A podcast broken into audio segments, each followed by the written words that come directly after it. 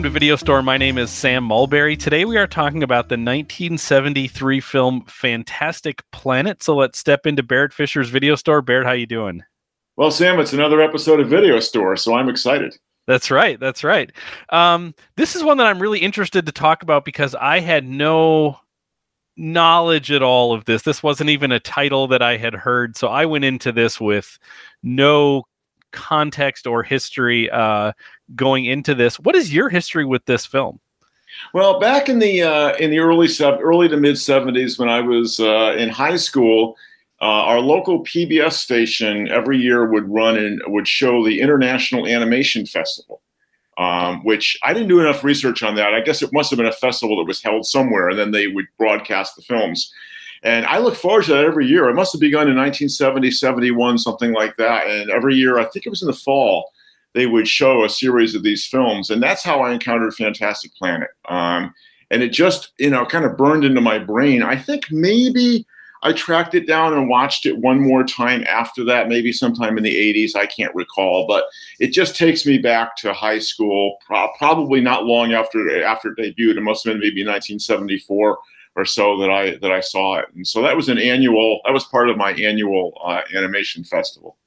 Well, that's really interesting because very often these these films, you know, when I ask you, I'm always surprised how recent your view your original viewing of the films are. So this is interesting because this is one that, like you said, is pretty close to when this film uh, mm-hmm. when this film was released. So, yeah. do you remember your impressions of this movie from the mid 70s? Yeah, I just it just blew me away. I was like, wow, it was you know, first of all, I was also watching Monty Python at the same time. And in some ways, Topor's cutout style is very reminiscent of Terry Gilliam. Um, so it was like, I mean, it was it was everything about it. It was, you know, amazing imagery, that that weird, you know, soundtrack. Um, and then and then just the fact that it was animation that was engaging in in in big fairly big ideas, or at least important ideas. And you know, for somebody raised on Disney uh, films and uh, Warner Brothers cartoons. You know, I don't think ever, I don't think I had ever seen, even though they already existed, I don't think I'd ever seen a full length animated film that was actually it was actually a serious film. And so I think that's what really impressed me. So that actually leads to one of the first questions uh, that that I, I have, um, and we were talking a little bit before we recorded. Um, Criterion has a lot of uh, extra content on this film. Um, it has the the original French version of the film. It also has uh, an English dub of the film, which I also watched because I wanted to not read it. I wanted to be able to look at the screen. Mm-hmm. So I watched both of those. I watched the French one first, then I watched the English one, and then it has a number of um, shorts or pretty long pieces on uh, Rene uh, Laloux, the the director, and um, Roland Topor, the visual artist for this. Um, and so I got really into thinking about uh, or listening to them talk about animation. Um, I've also been listening to a podcast where they've been talking about the the films of uh, Miyazaki, um, who I've I've mm-hmm. actually never seen any of his films, but they there was an idea that was introduced there. Um, uh, the idea that animation is um, often, especially in America, miscast as a genre rather than an art mm-hmm. form, um, mm-hmm. which hadn't occurred to me but when they started to talk about it i was like yes that's true actually like like we think well it's animated so it's in this um, it's in this bucket of films rather than well this is actually a way to create art and then that art can be any number of different genres any number of different things. Um, so i guess my my question is are you a fan of animation as an art form generally? Is is that something you're drawn to? It sounds like at least in high school this animation festival was something that that you were interested in. Yeah, I, I actually am, and I and I think I, I need to credit my son because my son is a kind of a he's kind of an expert in, in Japanese anime. And you mentioned Miyazaki. Um, uh, I've seen I think pretty much every Miyazaki film, um, and so and, and, then there's there's other and I, and I would love to have these on on the on the podcast, but we've been limiting ourselves to films that people can rent, and unfortunately, the Miyazaki films, come, all, all the Studio Ghibli uh, films uh, can only be seen on Amazon if you purchase them. Uh, so even though they're wonderful films, I'm not going to expect our listeners necessarily to buy everyone, uh, buy everyone. But you know, one of the things that um, that the Japanese animators understood, and the French animators did as well, very early on, is that animation is a significant art form, and there are some very deliberate choices made in Fantastic Planet in terms of how the film is animated. In fact, Laloux talks in one of his one of the interviews about him that um, he feels that American animation tends to put emphasis on kind of the fluidity of movement and the realism of, of, of the images, whereas his his art is deliberately simplistic at times. It's deliberately kind of calls attention to its uh, crude is probably the wrong word, but it certainly doesn't have the smoothness of other kinds of animation. Um, that doesn't necessarily make it different, but it but his for him it's the ideas that the film is communicating which is as important as how it is, it is animated. So in a sense, he wants the animation almost to draw attention to itself so that you also think about the ideas. Now, Miyazaki, Miyazaki film is beautiful. Miyazaki films are, up until recently, were all hand-drawn. And so they are very kind of smooth in an American style, but they also engage really serious, uh, significant themes. What's interesting is there is a, a, connection between French animation and the Ghibli studio. Um, Miyazaki, uh, as, as well as um, people who worked with him, they were deeply influenced by a, a French animated film of the, of the 1950s called The King of the Mockingbird. Uh, it was a film that was begun in 52. Production was interrupted. It actually wasn't completed until the 80s, but it's it's a little bit like our story of Rules of the Game. Even in its incomplete form, it was very influential. And so Miyazaki, as well as um, uh, uh, Isao uh, Takahata, who directed Grave of the Fireflies, one of the truly great animated films, they were both influenced by by French animation. So yeah, there's this long tradition that I think American audiences have not until recently, and by recently I mean the last 20 to 30 years, become aware of because for American audiences, animation was, as I said earlier, Warner Brother cartoons or, or Disney films, um, which isn't to say that they aren't, you know, those films aren't accomplished in their own way, but they're, they got this kind of reputation as being made for children, um, whereas true animation is, is for all ages. Yeah it's kind of a, a, a limiting perspective. I mean that's that's one of the things that, that i wrote as i was thinking about this is that my view of animation um, is growing up at least as a kid there was disney and then there was wannabe disney. I would think of like a don bluth or somebody like that as like well they're just not quite as in my head it was well they're not quite as good or maybe they don't have the money to make things look as good or or or the, make the stories as good. But like that was sort of all that there was in, in my mind growing up was disney and people who wished they were. Um, and, and i gotta say watching this thinking about okay this comes out in 73. Um, that's about, it might even be the exact same year or right around when my favorite uh, animated Disney movie comes out. And it's so interesting, which is Robin Hood. And it's mm. interesting thinking about, you know, these two films coming out at roughly the same time and how, how very different they are and how, how they're interested in very different things. Um, I, I was interested in what you said about uh, uh, Laloux talking about um, preferencing ideas over movement. Um, another, uh, he, he makes that comment a lot, and sometimes he says something other than ideas, which I think is very interesting, um, which points a little bit more towards uh, Topor, which is he talks about graphic style over movement. Right, right. These are so consciously not just hand drawn, but they are in the style of this particular artist, uh, Roland Topor, who I was not aware of him, but uh, there's on Criterion they had a, uh, like an hour long TV special, French TV special from the mid 70s about him, which really expanded my view of who this guy was. I mean, he's somebody who is a, a French, uh, like, um, uh, I think Panic was the name of the movement. It was like a, a neo surrealism in the 70s, um, uh, this French art movement. And he sort of does all of these different things. He writes music, he writes plays, he's um, he does animation, he writes books, he does illustration, he does all these different things. And it made me actually get a, a great appreciation for his artwork. And then I realized, well, part of this animation style is saying how can we highlight the artwork of Roland Topor not necessarily always make it move fluidly, but like like every line. Like I this the second time I watched this, I just looked at all of the the pen strokes in every piece of shading of every character and things like that. And and so it actually is consciously telling you also this is drawn. It's not trying to hide that fact from you. Um, and I really, I actually really like that as somebody who, um, who's interested in in in visual arts, who's interested in drawing. I find it very, um, I, I, I sort of loved how kind of lovingly you could look at Topor's drawing in this. Yeah, that's that's a really good good point, Sam. And the other thing that I discovered about Roland Topor that I did not know was the other connection I have to his work is that he wrote the novel on which Polanski's film, the uh, the Tenant, is is based, and that is a film that I have, it, to me, is one of the scariest films, just psychologically, that I've that I've ever ever watched. And so Topor is really interesting in that respect. Before we lose this thread, though, there may be people listening thinking I missed an important point when I talked about anime animated films not being for adults. The fact is, there was a 1952 animated version of Animal Farm. Um, but the other one I should have mentioned was Ralph Bakshi. Uh, Ralph Bakshi and I, about, about the same year, I think it was 72, 73, came out with Fritz the Cat, which was uh, X rated, uh, an X rated animated film for adults. And then Bakshi went on famously and unfortunately to do an animated version of Lord of the Rings, uh, which was supposed to be in two parts.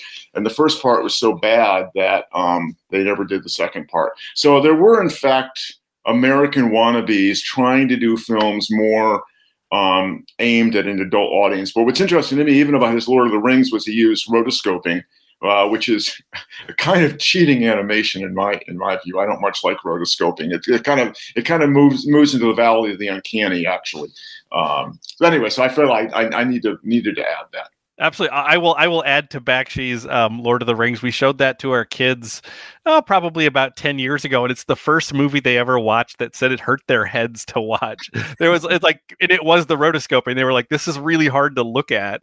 Um, it was, it's interesting, but it's like it, it, was, it was, it was very difficult. Um, so, if we think about animation as the art form, um, then what would you say is the genre of this movie? I mean, is this is mm. this science fiction fantasy? Is it? I mean, it's definitely set in a world that we would associate with science fiction fantasy. It's also heavily allegorical. Yes. So, so I mean, is it? So, do you think this actually is science fiction fantasy, or is it just using that to get at some pretty powerful uh, allegorical comments. Well, you know, I think, yeah, I, I, think it's it's it's not straight. I, I, think you've actually captured the kind of mix, Sam, because it's clearly not a straight allegory, but it's heavily allegorical. You know, I think based on how the film was, um, how Laloux uh, approached the producer uh, as as a sci-fi film, I think that's the way he thought about it primarily. So I I, I do think it's sci-fi, but um, it's sci-fi with a lot on its mind, you know. And I mm-hmm. and I also think it's it's it's it's also an art film. I mean, as you as you as you were saying earlier, yes, it's sci-fi, yes, it's allegory, yes, it's fantasy, but it's also a kind of display of of Topor's art, which is which is somewhat ironic because Topor got tired of, tired of the project and, and kind of essentially pulled out of it, and uh, you know they, they had to work with his artwork, but he wasn't really deeply involved as they actually were going through the production. Yeah, and what I think is interesting about it as as a, piece of sci-fi, it almost is mocking of some elements of like of hard sci-fi where like the science part of sci-fi is really important because we get these weird through the like info session thing with, with the headset, we get all of this like kind of hard scientific data dropped on us yeah. that is utter nonsense. It doesn't yes. mean anything. And it's especially when you're watching it with subtitles, you're reading all of this stuff thinking, I don't know what this means. And because you're reading it, you think this must be important. Um, and it's it's important as a body of knowledge to the movie, but no individual piece of information is particularly important, nor does it even make sense because it's like talking about temperatures in units of measure that don't mean anything to us. And it's um so I, I loved that because I, I had a moment of panic when I when there's when there were those info dumps the first time, and I thought, should I be writing stuff down? Is this stuff I'm gonna need to know to make sense of this? And it turns out you can relax during those. Well, I, I, actually I didn't have time to watch the entire movie in the English uh, dub, but I was curious what the info sessions would sound like in the info dub, in the English dub, just because of those kind of nonsensical words. Because I started thinking, well, is it is it a bad translation? And and actually, when when they when they say it in English, there are times when it seems like the sound almost drops and you can't even hear exactly what they're saying. So uh-huh. it kind of just illustrates what your yeah your point, Sam, which is that okay, so she's getting a whole bunch of information, but you don't really need to know what that information is. All you need to know is that she's getting educated this way. Yes, and that and that uh, Terr is also picking up this this education. Um, when I first saw this, a couple things came to mind that you already mentioned, but I, am just going to go through the list. Um, I, in almost the first frame, thought about Terry Gilliam and thought, "Oh, this reminds me of that." But then, as it would pull out more, it's like, well, "But this is also not that." It's I mean, it's interesting in a different kind of way, but but definitely that style. Um, I through a lot of it, I thought about Planet of the Apes, which would have come out about five years before this, while this was being produced, and that was another. Um, that was another. This was based on a sci-fi novel. That was another sci-fi novel from roughly that same time. But just seeing like the humans in these collars made to, you know, fight each other for sport in some of these things, I was like, oh, this has a little bit of that feel to it. Um, the the music um, made me think of certain elements of like 70s Pink Floyd albums. Oh yeah. Um, you know, uh, I, I am a big fan of um, uh, okay, I'm showing my weirdness here. I'm a big fan of of um, Dark Side of the Moon played to um, to uh, the Wizard of Oz, and there's definitely moments where you're listening to the music mm-hmm. and it's like I expect this to turn into a Pink Floyd song at some point. Um, and then just just in general, just like the kind of late 60s 70s psychedelic art kind of stuff. There's definitely a lot of um, a lot of that. Those were all you know kind of clear things that I was seeing um, seeing into this. Did you have a chance? You had a chance to watch the uh, Rene Laloux the the interview with him. Yeah. yeah. okay. There was. I thought his story was fascinating yeah. of sort of how he became an animator. So if if, if people don't know this. Um, he kind of bounced around occupationally early. Um, he he was an apprentice to a puppeteer for a while, which is which which is like seems like a meaningless piece of information but when you think about the animation style what they end up doing is actually far closer to um, kind of animated puppeteering because it's this stop motion of these kind of hand drawn puppets that they use. Mm-hmm. Um, he works in a psychiatric hospital and um, creates films with the patients at the hospital. Um, so they do the, the one of them is like this shadow puppet film that they make that gets aired on French TV, and then they then they make animated films. You and and he's using the drawings of the patients, and then he is animating them, right? Mm-hmm. Mm-hmm. Which is so interesting because that ends up being what he does with Topor, right? Topor creates these drawings and then he takes I, at least this was my understanding he and the other animators take these drawings and turn them into these kind of um, paper puppets that you can articulate in stop motion um, uh, to a kind of degree so what he was doing there became the basis for what he does with um, for for the animation style with Topor. Now, what's so fascinating about the animation style is it is both um, I think in part driven by the financial limitations of what they had. Yeah. But at the same time, it, like we were talking about, it's also a choice. It's also like this is there. There is also a reason to do this this way. It's not just because we couldn't do something else. Yeah, you know, I, I think Sam Hollywood. This is a theme maybe we've struck, uh, we've we've uh, hit on before.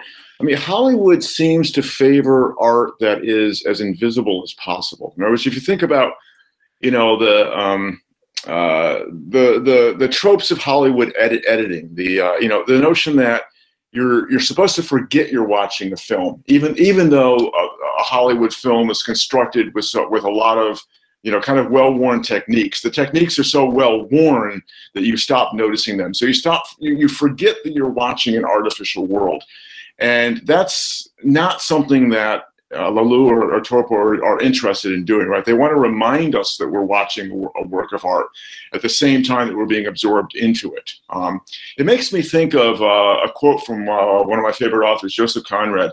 He talked about how he loved marionette shows with, he said, with, fit, with strings as thick as your finger. In other words, he wanted to see the marionettes, but he also wanted to see the art, the, the artificial artificiality of the marionettes at the same time. So, you know, a film like Fantastic Planet, you never you're you're never intended to suspend disbelief in the way that a Hollywood film has you suspend disbelief, right? Um, it wants you to be aware of the art at the same time as it wants you to enter the world of the art, and that to me is it's what's really significant. You know, and, and Laloux talks about meeting Topor. It's what he says. Uh, he says of Topor, he says he was a da- really a dazzling character. He taught what imagination. He taught me what imagination was, what an idea was meeting Roland changed my life. It's the ideas that prevail. Um, so I think that's what it keeps coming back to for him. Well, that's what was cool about this film, and I don't think we've watched anything yet that is this much of a collaboration. That feels like like like like like to a huge degree as I was even watching the Criterion stuff, like I would watch stuff on Laloux and thought, wow, Laloux is really important to this. And then I would watch the stuff on Topor and be like, no, Topor is the one who's really important to this. That that their work really, this really is the two of them creating this, but they're both playing very different roles. Now, but like you said, in fan, eh, that has more to do maybe with some of their earlier work. By the time we get to this, Topor, I think because he is the kind of person who's interested in everything, um, the thought of doing a feature length movie because um, their their other shorts are about ten minutes long. This is mm-hmm. seven times that. I think he his I think his energy and interest go in so many different directions that the thought of just doing this um, probably is too much for him. But I did love how much it is this even the vision of it is a collaboration between these two. Yeah and i'm, I'm trying i'm trying to think of similar collaborations at this level. I mean obviously when we looked at casablanca and third man we talked about those being collaborative. You could argue that uh, ai was a posthumous collaboration of kubrick and um, and Spielberg, but there are a couple of filmmaking teams I can think of that we haven't yet watched. So uh, in the 40s and 50s in England, there was Michael Powell and Emeric Pressburger. We haven't watched any of their films. Um, through the 80s and early 90s, there were, there's obviously the Ivory Merchant uh, collaboration. Uh, and I guess you could count the Coen brothers. Mm-hmm. Uh, we had, we did watch our brother out there a while ago, so I guess that would qualify as, as a kind of as a kind of collaboration. So there, there are there are kind of collaborative teams like that. We could also talk about collaborations or collaborations between directors and actors as well. Um, mm-hmm. But you know, this is you know John Ford and, and, and John Wayne or um, Robert De Niro and Martin Scorsese, those kinds of things. But you're right. This is this is truly a collaborative effort. Although by the time the film is actually being made in Prague. Um, Laloux is carrying a lot of, or is really carrying a lot of the weight of it. Yeah. Um, the last thing I want to say about the animation style, and then I want to get into the ideas, is that um, I often talk in this uh, this podcast about the the pieces of art that make me want to make art, and part of their um, animation style also makes me want to go do animation. I've I've done this in the past, um, and, and done some projects like this, and I watched this and just thought, I should just go make an. I need to go make an animated short about something. Like it's just like it got me excited, and I want to. And even th- looking at Topor's drawings, then kind of brought to a kind of life.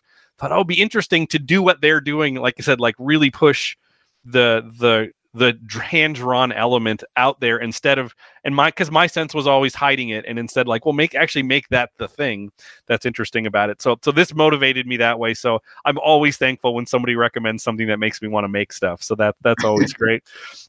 As Laloux said though he's really interested in the ideas. So maybe we should talk a little bit about what this movie um, is potentially about. Um, I think its meaning is pretty malleable. I think you can um, put it onto a lot of things. And that's actually one of the things Topor talks about in that longer television special is that's the kind of art that he likes the most is not an art that is about this one thing but he likes to create art and have people tell him what's it about because he's like yes it is about that but it also can be about this it can also can be about this. I feel like this has a lot of kind of potential uh, pretty even even alleg- even though it is uh, it is it is heavily allegorical it has lots of different things that you could see it as an allegory for. So when you watched this what jumped out to you? I'm especially interested in what jumped out to you in the 70s when you watched this kind of closer to its creation and then what do you feel now yeah, that's a that's a really good question. I'm, I'm trying to. I, I'm not sure what it was in the '70s that most struck, most struck me. Probably it was the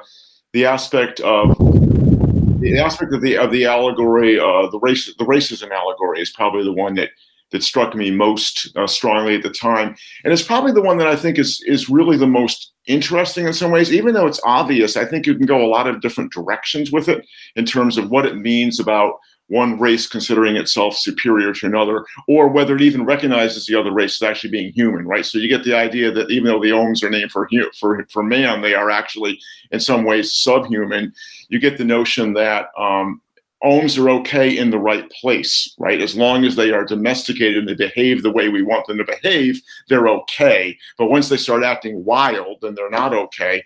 Uh, and, you, and and you can see that as as evidence of certain kinds of racist attitudes, right? As long as you stay in your place in our society, you're okay. But once you start acting in ways that we find inconvenient or or that we dislike, then we're going to kind of eradicate you. So I think you know that that element it, to me is probably primary. Um, then, of course, the animal rights element. But but even this time around, what struck me afresh was kind of the technology element, the notion of who who is who controls the technology is in control and at the same time watch out for your technology because that technology can be turned turned against you and i don't think that that technological element of the story is something that i would have thought about uh, in, in, in the 70s. But that that struck me this time more in a sense more than anything else. Yeah, I was struck. The first the first sense that I got was, oh, this is about animal rights. And the reason that I thought that was because they they hit that pretty early when they refer to the ohms as animals. Mm-hmm. Um, I also one of my one of my podcast partners, uh, Professor Annie Berglund, is teaches courses on animal rights. So we talk about that a lot. So like my head was kind of in that space, and then um, the third reason I thought about it is we have a box elder tree by our house, oh, and we are in peak season for box elder bugs, and they start to get into the house. Mm-hmm. And because I've been on quarantine these last uh, nine days, I've been walking about around my house killing box elder bugs in the house because that's what you need to do. And my wife had just made some offhanded comment, I think just to get into my head about like killing God's creatures. And then I watch this and it's like every time I see a box elder bug, now I sit and think about it. And I think like, am I a trag and are these ohms and what are like what are we doing? At the same time, I know these are insects in my house and there's a thousand of them outside and I need to deal with it. But it like that hit that hit really really hard now i was wondering am i projecting that onto this what's interesting is um, on criterion they have two animated shorts that the that uh, Laloux and Topor did. One of them is called uh, Dead Time, mm. um, which is really interesting, and it's all about how human beings are creatures whose um, I forget the wording that they use. Basically, uh, creatures who from the very beginning are trained to kill and trained to die mm-hmm. and it's so it's it's very dark. But there's about halfway through, they they talk about like you know when the wars are over and in these intermittent t- periods of peace, what do these human beings do? They kill their fellow animals, and there's this whole segment about like mm. um, hunting and about like like. Uh, so and it's definitely leaning into a kind of like animal rights thing. So I thought, oh, that was there in in like 1964 they were already talking about that so it's like that it's not something i'm reading into it it's clearly like part of their ethos a little bit. Um, the other allegory that I thought a lot about, um, because this film oddly touches on something I, I, did my senior research on when I was in in college, um, which is this film is made uh, is actually made in Czechoslovakia. Mm-hmm. And it's made in Czechoslovakia starting in 1967, and they work on it through the early 70s. Now, if you know anything about Czechoslovakian history in the 20th century, that's a really interesting time. So in 1968, you have Prague Spring, where you have um, the the leader of, of Czechoslovakia, uh, Alexander Dubček, is sort of like um, pushing forward what he called socialism with a human face right? Mm-hmm. it's like how do we how do we loosen up some of the constrictions here? And you get a little bit more democracy a little bit more capitalism but still within this this structure. And then by august you have the soviets rolling in and crushing that. And then they go through a process of normalization which makes me think of deomization right? There is this like how do we put things back in order? We've let them get too essentially we've let them get too free, develop too much. How do we then put them back in their place? And it's fascinating to think that this film is made by people who are literally living through this process mm-hmm. in the middle of it. So I couldn't help but think, even if it wasn't there when they started, this is there as they're as they're making it. And you think about especially the the the second deoming where there's all the technology getting brought in and it feels like the tanks rolling into Prague. Like it, it just mm-hmm. it just feels like that. The third thing is I thought about the Holocaust mm-hmm. um, because mm-hmm. Topor is uh, his mm-hmm. parents were Polish Jews. His father was a sculptor, and they they actually had to hide him from the Gestapo as they were fleeing fleeing the Nazis. So like that store, and his father was in an internment camp for. Yeah. I think close to a year. So when you see in the first deoming, when you see those discs roll out and the gas start coming out, it's like this is so clearly Holocaust imagery as well. So all of these things are very much kind of slapping you in the face, saying it is about this as well. And I think, Sam, that is the way that really good allegories work. Um, you know, so for example, of, of the examples you gave, you know, probably the Prague Spring is the one that that may occur that, that may occur to the fewest viewers. Uh, the one that is most tied to a specific historical event. Of course, the Holocaust is as well, but there's a way in which the Holocaust kind of lives on in our our imaginations, unfortunately. That's kind of inescapable. But the allegory works, and, and really good allegories work, even if you don't always know what the topical reference at the time might, might have been. Uh, so it has all those layers, and I think it works beautifully at all of those layers. Um, I also want to just quickly note that the film, uh, the film feels to me like it it ends awful quickly. Um, and and I and I did learn from one of the one of those extras that there were four additional scenes that they just uh, they didn't have time. To, they, I don't know what they would have been, but I, I it's just one of those times you feel like nah. I feel like we're missing five, maybe even ten minutes. It's just like whoops that you run out of ideas and you had to. But no, the the the Czech producers were tired of them and said you guys have to get out of the studio now. So they did the best they could. But I, I'm really curious to know what would have happened with a little more time. Yeah, I, I, have to presume it needs to be at the ending because it doesn't feel like they ran out of ideas. It feels like they ran out of time to talk about their ideas. And there is just this kind of it's weird to have an exposition dump at the end of a movie to be like, and then all this stuff happened, and here's the here's the big idea we want to say. Like it definitely feels like that's where those pieces feel like they would have been. Because I'm actually interested in the story the story gets very strange at the end and it's like oh can we get a little bit more of this? Um, so yeah i had the same thought and i was i was almost excited to hear that there were scenes that didn't get made because it made me feel like okay it doesn't feel like they just didn't know how to end this. It, it you know it, it gives a little bit more even if it's not that's not where those going to go it creates the mystery or the legend right? This is the a print the legend thing right? It's like yeah that's what it is. It's like it was it was going to be even better you know if you have a little bit more of that. Um, but i also love the things where we don't get ex- full explanations of things. Like there's a great moment and here's where maybe we can just shift into thinking about moments in this film as well because along with the big ideas there are lots of interesting little moments. The moments when they talk a little bit about the origins of the Oms and they talk about their home planet and they show a few images from the Oms mm-hmm. home planet, but they don't go in great depth about how did they get here? What is the point of them being here? What was this planet? You just see these like fragments of a broken world and a broken society. And that has a that that's where I thought a little bit of like Planet of the Apes kind of things too. There's like a a sense that maybe this actually is attached to the world we live in, but just in this distant kind of way. Mm-hmm. And I really like that moment. Do, do you have moments in this film that sort of stand out to you or or hit you in a particular kind of way? Well, yeah, a couple, I guess, Sam. Um, I mean, the, the opening always hits me. Um, I just, I, I think I, I think because it's the combination of the close up on the woman's face and also what I love about the opening, again, allegorically, is we are both Drog and Om. And so what's going on in that opening is those kids, the way they're tormenting that little Om until she dies. I mean, I've been a little boy. Um, I know what it's like to uh, to to impose your will on another creature because it, just because it's smaller than you and you can kind of exploit it. So I, I, I just think it's a brilliant opening because it's really in literally a medias res, right? She's really. It's the middle of things. She's really running along. So that grabbed me. the The other moment is um, it, it was one of the things that I remembered from from the first time I ever watched the film. Was one of the images that always struck me, which is what actually happens when they get to the savage planet and they see the uh, the meditation heads kind of coming down on on the statues. That the, that image of those meditation heads kind of floating up into the sky and the oms kind of taking their vengeance on them. That that was that that has always stuck with me for the 50 years since I first saw the film.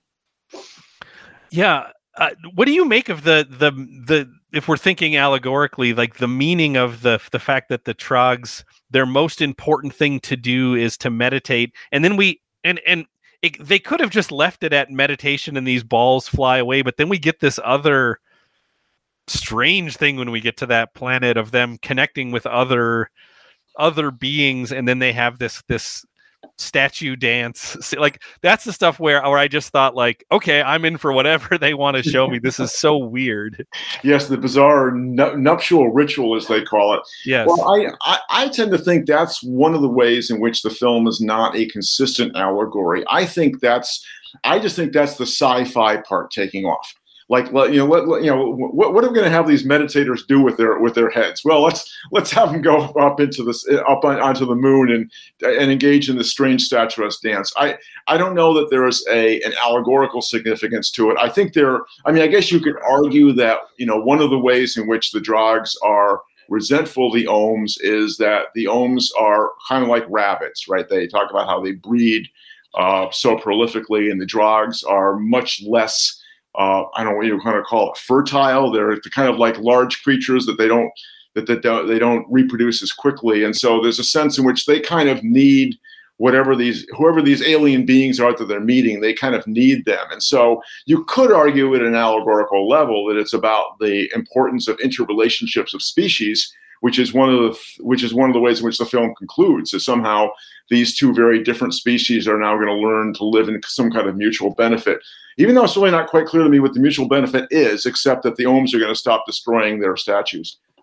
Yeah, I, I, another scene that was really strange that I loved, and I love the way they set it up, is when, um, Terr, when he's still pretty young, when he kind of crawls away, and he walks into the room where there are the four Trogs like and there and there's that weird mm. tentacle thing coming down and they're just like changing colors and shape shifting and it's it's uh, because that is this moment where i mean like you said at the beginning you're both you realize you're both om and trog right and that's a moment where you're clearly put into the into the person of Terr to say i have i am in a world i don't understand and that scene the first time i saw it it felt like that scene went on for 10 minutes. It doesn't. It goes on for about maybe 40 seconds but it feels like it like it goes on forever the first time you see it.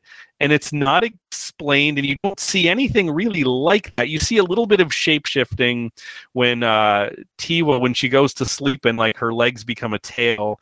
You see that but other than that like that's just just this strange occurrence that Terr sees, and it it kind of I mean it frightens him, and and I got to say as a viewer, it was frightening to me in a really interesting kind of way. I very much I very much liked that. Yeah, I do. I, I do too, and I, and and I, and I also like, as you said, Sam, the idea that it's not it's not explained to us. It's not explained what it means, why they do it. Um, it's just it's just something that happens, and so there's a sense in which we are just kind of we're, we're spectators in this world in the same way that if you were to visit another planet, there's unlikely to be a, a guide to come up to you and say, you know, let me explain to you exactly what's going on here. You, you just got to explore it and figure it out for yourself. And I also think what's going on there is it's we're, we're back to the art form here. I think there's just the pleasure that Topor takes in creating these beings and have them do strange things because that's that's the way in which animation is so expansive. There are so many things you can do with animation that you can't do in the physical world that you can't even do with CGI. It's just a it's just a different kind of alternate reality. Yeah, I think there there are a lot of moments that are things that are almost throwaway moments where something very strange happened. And I I think that is Topor. Like like when they're walking across the the desert or whatever where it kind of looks like like the top of a brain or something and then it then that stuff starts to move or mm-hmm. the scene yeah and it's just like I don't know where I am, and, and I, I I really really like this stuff. Another interesting thing I thought about um, with the the Trog culture was how it is this combination of meditation and committee meetings that they they go mm-hmm. to this big arena oh, yeah. and watch big screens showing this committee meeting that's happening in the middle and and, so like it, it, it that is such an interesting society as well. Um, just you know, um, trying to you know, and part of that stuff to me feels um, again, if we're going back to you know maybe a little bit of the uh, the communist allegory thing, you know, that we have these um, kind of powerful central committees that are making decisions for these other things.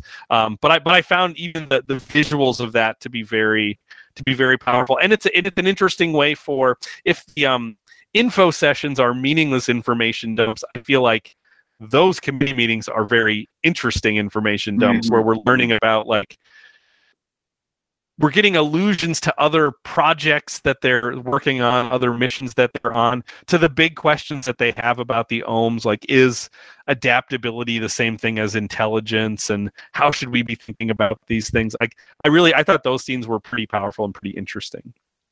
I have to mention one other scene, which is kind of in there just for fun. It's probably the most Gilliam-esque scene in the film, and that is when that egg hatches and the other creature comes up and you think oh is it is it the mother? You know the way it licks the thing the licks the little baby you think isn't that nice? And the next thing you know he swallows it whole. I just yes. i just it's, it's 30 35 seconds right? But it's and it's just thrown in there i think just because it's it's fun and it's a little ironic but it's also like yeah that's the way this world works. Um, yeah. and it is the way nature works sometimes well, and I think I think there's there's another creature that that also presents that maybe even in an even darker way, which is that caged creature with the long oh. snout that looks like branches. Yes. That uh, a, a bird's bird type creatures yes. will land on it. It grabs them, shakes them, and throws them to the ground. Because that thing's not even eating them. It's no, just delighting it's in killing them, just delighting in destroying them. And I find that really, really fascinating to think about. Um, like this this idea that this is we're so caught up in the the the trogs and the oms, but it's like mm. but there mm. also other life here, and there is other life here that um, also is life that kills, and sometimes seemingly for no reason.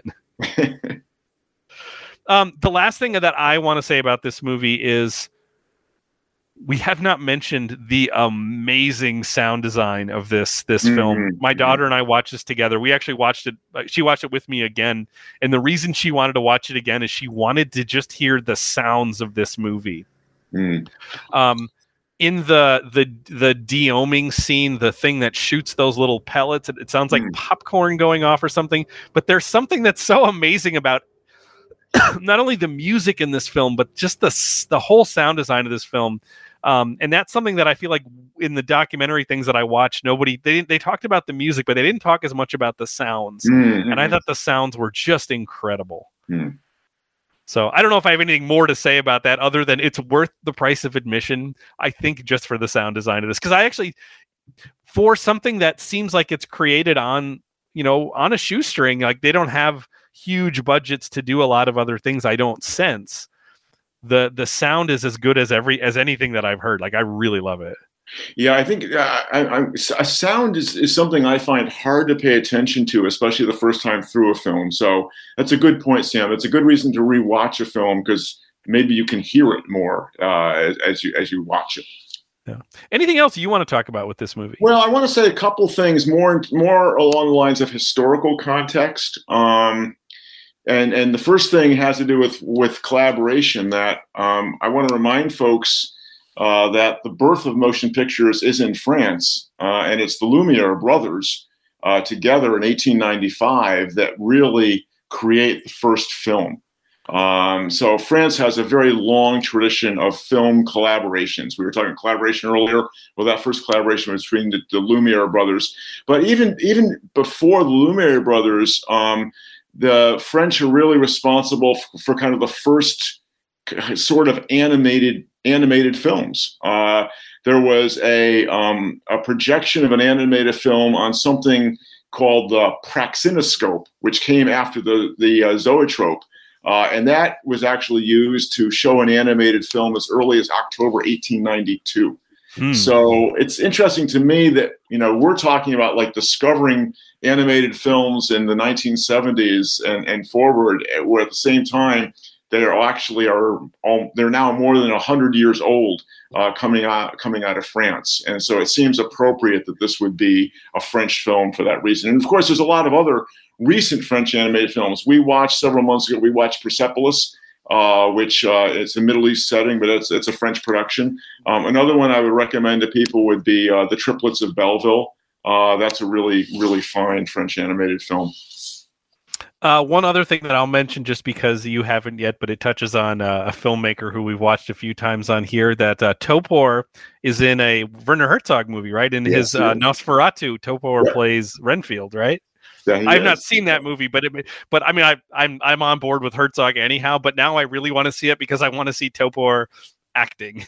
and that's uh, and if we were to watch that film, you're asking about my history, Sam. I saw that film in '79 when it came out because I was a big Herzog fan, uh, and Klaus right. Kinski, of course, who appropriately enough is Drac is uh, is Nosferatu. Yes. Uh, so, what do you have for us for next week? Well, you know, these are the dying uh, the dying weeks of the baseball season as the playoffs are in uh, are in uh, progress right now. Unfortunately, featuring Phil, uh, teams I can't root for. Um, but anyway, so uh, I think that we ought to watch uh, another baseball film. We did Field of Dreams a while ago, but I think I want to watch one appropriate for the World Series, and we'll go back to a John Sayles film and Eight Men Out. Uh, from 1988, which is his film about the Black Sox scandal the 1919 World Series. I love this movie. I haven't seen this in a long time. I can't wait to watch this with my son. I, I he's very aware of Joe Jackson, but I don't think we've watched this movie yet. Um, I, I because of when I grew up, you know, around '89. So the with the um, 70th anniversary of the Black Sox scandal, like uh, this was such a big this is such a big deal in my life. I remember watching this movie not in theaters, but uh, but soon after. I'm very excited to watch this. Barrett, thank you so much for um, making me aware of Fantastic Planet. Um, this is a movie that I will definitely watch again. I will keep thinking about. This was a really fun one to watch with my daughter and to kind of process um, and think through it.